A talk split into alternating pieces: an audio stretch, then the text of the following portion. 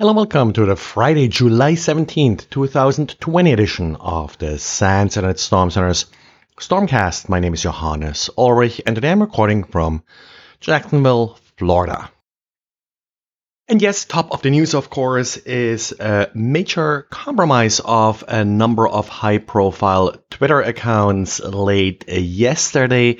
Now, at this point, we don't know a lot about the nature of this compromise, but apparently it involved an insider. What isn't quite clear is if this insider willingly contributed or if it was more some type of social engineering or spear phishing attack that led to an insider relinquishing credentials in order to help the perpetrators of this attack. Not much really to take away from this other than yes, insider attacks are difficult to defend against, and you probably shouldn't believe everything that you see written on Twitter. Next, we do have a smaller update for the SIGRed vulnerability, Microsoft DNS server vulnerability CVE 2020-1350.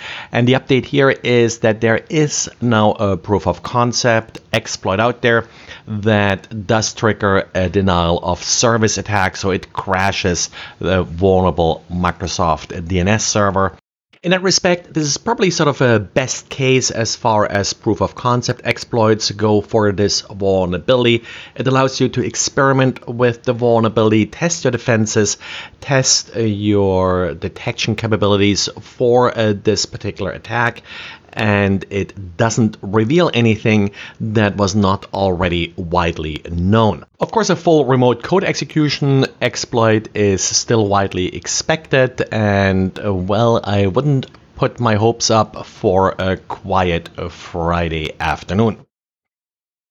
Of course, this week wouldn't be complete with a few more patches. Apple updated pretty much everything. So we got updates for macOS, watchOS, tvOS, iOS, and then also for Safari, which of course applies to the older versions of macOS.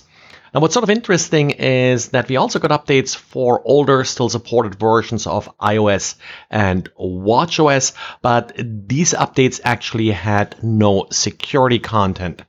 As far as the security content goes for the other operating system, nothing sort of outstanding, shocking here.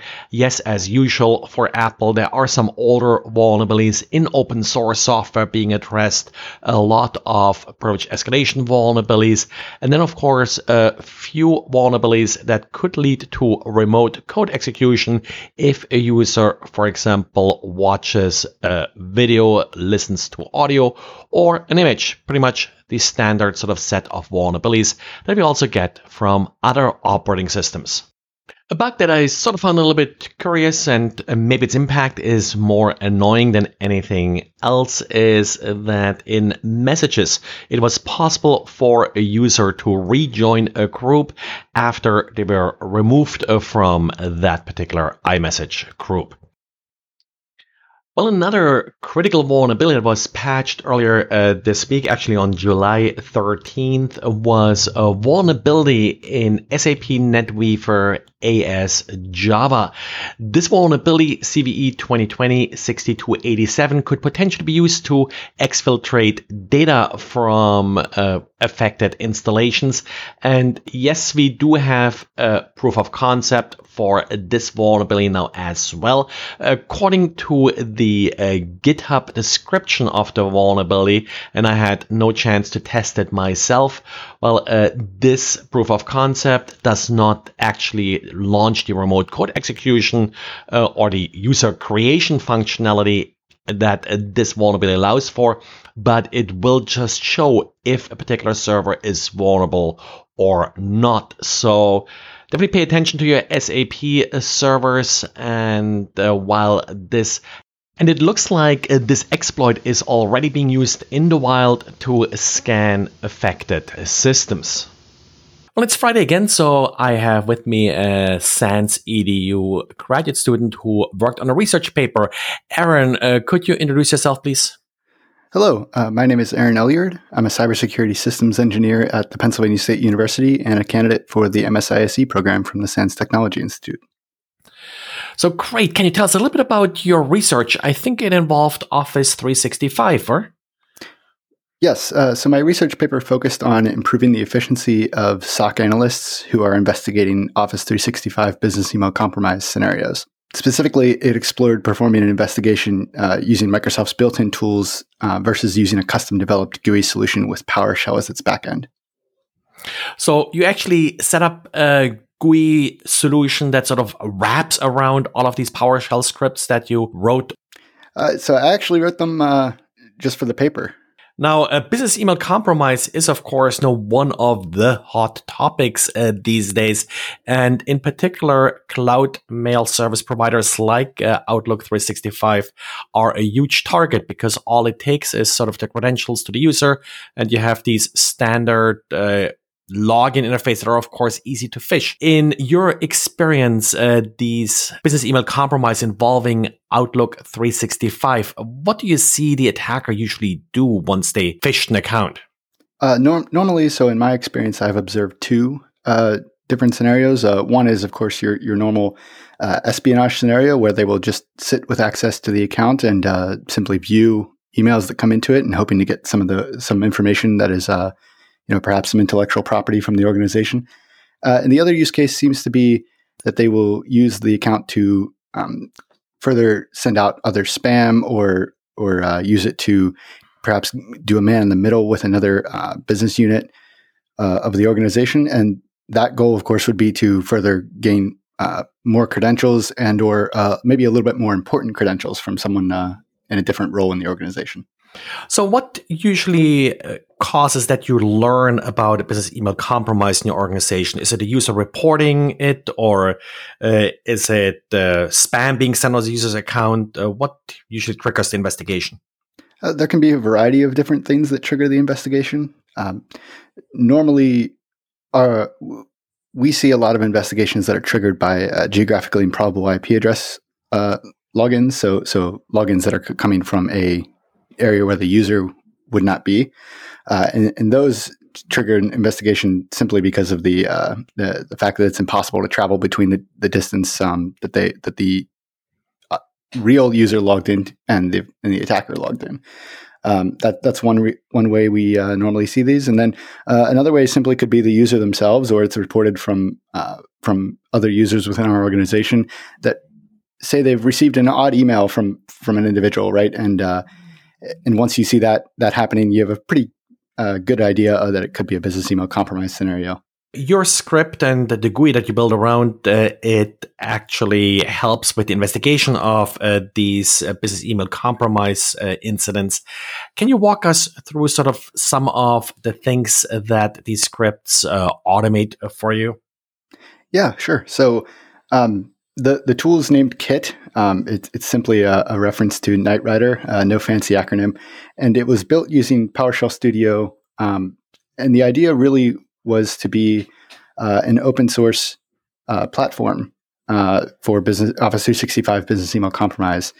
Uh, so by default, when you first run the tool, uh, it will go ahead and pull user information um, for that for the user that you selected and once it has that information pooled, so that, that can be um, stuff as simple as uh, the user's address, their phone number, uh, that kind of information. There, uh, it will compute their last password date based on the password policy for your domain. Uh, and then it will also go ahead and pull the inbox rules for the user and uh, their Azure AD sign-in logs for the last month. Uh, so that's that's kind of a a generic breakdown of what of what you have uh, whenever the first tool first loads, and then you have other options after that um, if you wish to investigate further. Now, uh, one business email compromise that I sort of was a little bit involved in uh, many years ago. One thing the attacker did was to add a forward rule uh, to the user's account. So that way the attacker got copies of all email that this user received. One of the problems there was how much PII was potentially lost, and it was actually difficult for the company at the time uh, to gain access uh, to good logs from Outlook 365. Does your tool help with some of that, or is this some behavior that uh, you observed as well? That is definitely a behavior I've observed. Um, so the tool does allow you to view the forwarding settings that are set for a user specific account as well as the the inbox rules that are set for that account right? So so there's two specific scenarios where that you could have there. Um, one would be the the attacker sets the forwarding rule um, of the account to forward email out to an external uh, address that they control. And the other is that they simply set up a, an inbox rule to forward any specific email um, you know with certain keywords that they're looking for. And so as far as the the first scenario goes uh, there isn't great logging um, to state what the the attacker was sent, other than looking at message trace logs uh, for your organization to see um, what email was sent out to this uh, to this uh, external email address that's controlled by the attacker. Uh, for that second scenario, where they where they have an inbox rule that forwards certain emails um, with you know with generic keywords that they could be looking for, uh, that's really going to, you're just going to have to do a, some form of investigation on on the inbox and look for emails that might have contained that um, contain those keywords within the time frame that the attacker had access to the email uh, to the email inbox. Now, I know it's a bit beyond the scope of what your tool does. Know, you're really more investigating it, uh, but in investigating all of these business email compromises, any lessons you sort of learned in how to prevent uh, these compromises or what makes a user susceptible uh, to these compromises? Well, first and foremost, uh, and I'm sure every user uh, or every person listening to this has heard this before, but uh, it's two factor authentication all the way. Uh, that prevents a lot of these types of compromises when when the attacker is logging in from um, someplace they shouldn't be. Uh, two factor stops them mostly uh, dead in their tracks. Uh, the other the other thing um, that we've observed that can really help with these types of scenarios is disabling legacy protocols that don't allow uh, for two factor to be used. So these legacy protocols often uh, allow the attacker to uh, simply log in and test credentials, even if two factor is enabled for your organization. So it, it really almost does you no good if you have two factor deployed, but then also leave the legacy protocols up because the attacker can still uh, can still attempt to authenticate. Yeah, so with these legacy protocols in uh, Outlook 365, uh, the user, if you, if you legitimately use it, of course, with that, the attacker would just use the username and password, or it's not that you get uh, application specific password, how it's sometimes uh, called, which is a random string that you're being assigned. Or? Correct. Correct. So, th- so these these uh, legacy protocols, often uh, we we see the attacker attempt to authenticate over over something like IMAP uh, or SMTP, and those are uh, fairly like fairly um, older protocols that don't support the the uh, two factor authentication. So once we um, see those kind of p- patterns, we uh, almost certainly uh, know that there could be a, a, business email compromise involved, especially if it's from a location where where a user is not is not normally located. What are you up to next? You still, I think, have a little bit of work to do in your uh, graduate program here. Yes, so I'm about halfway through. Uh, up next, I, I start uh, the Forensics 508 class, and I'm incredibly excited for that. Now, really appreciate that you took the time here today uh, to join me and to talk about KITT, this research project of yours. A link to the GitHub repository for KITT, as well as a link to the research paper, will be available in the show notes, of course. And this is it for today. Thanks for listening, and talk to you again on Monday. Bye.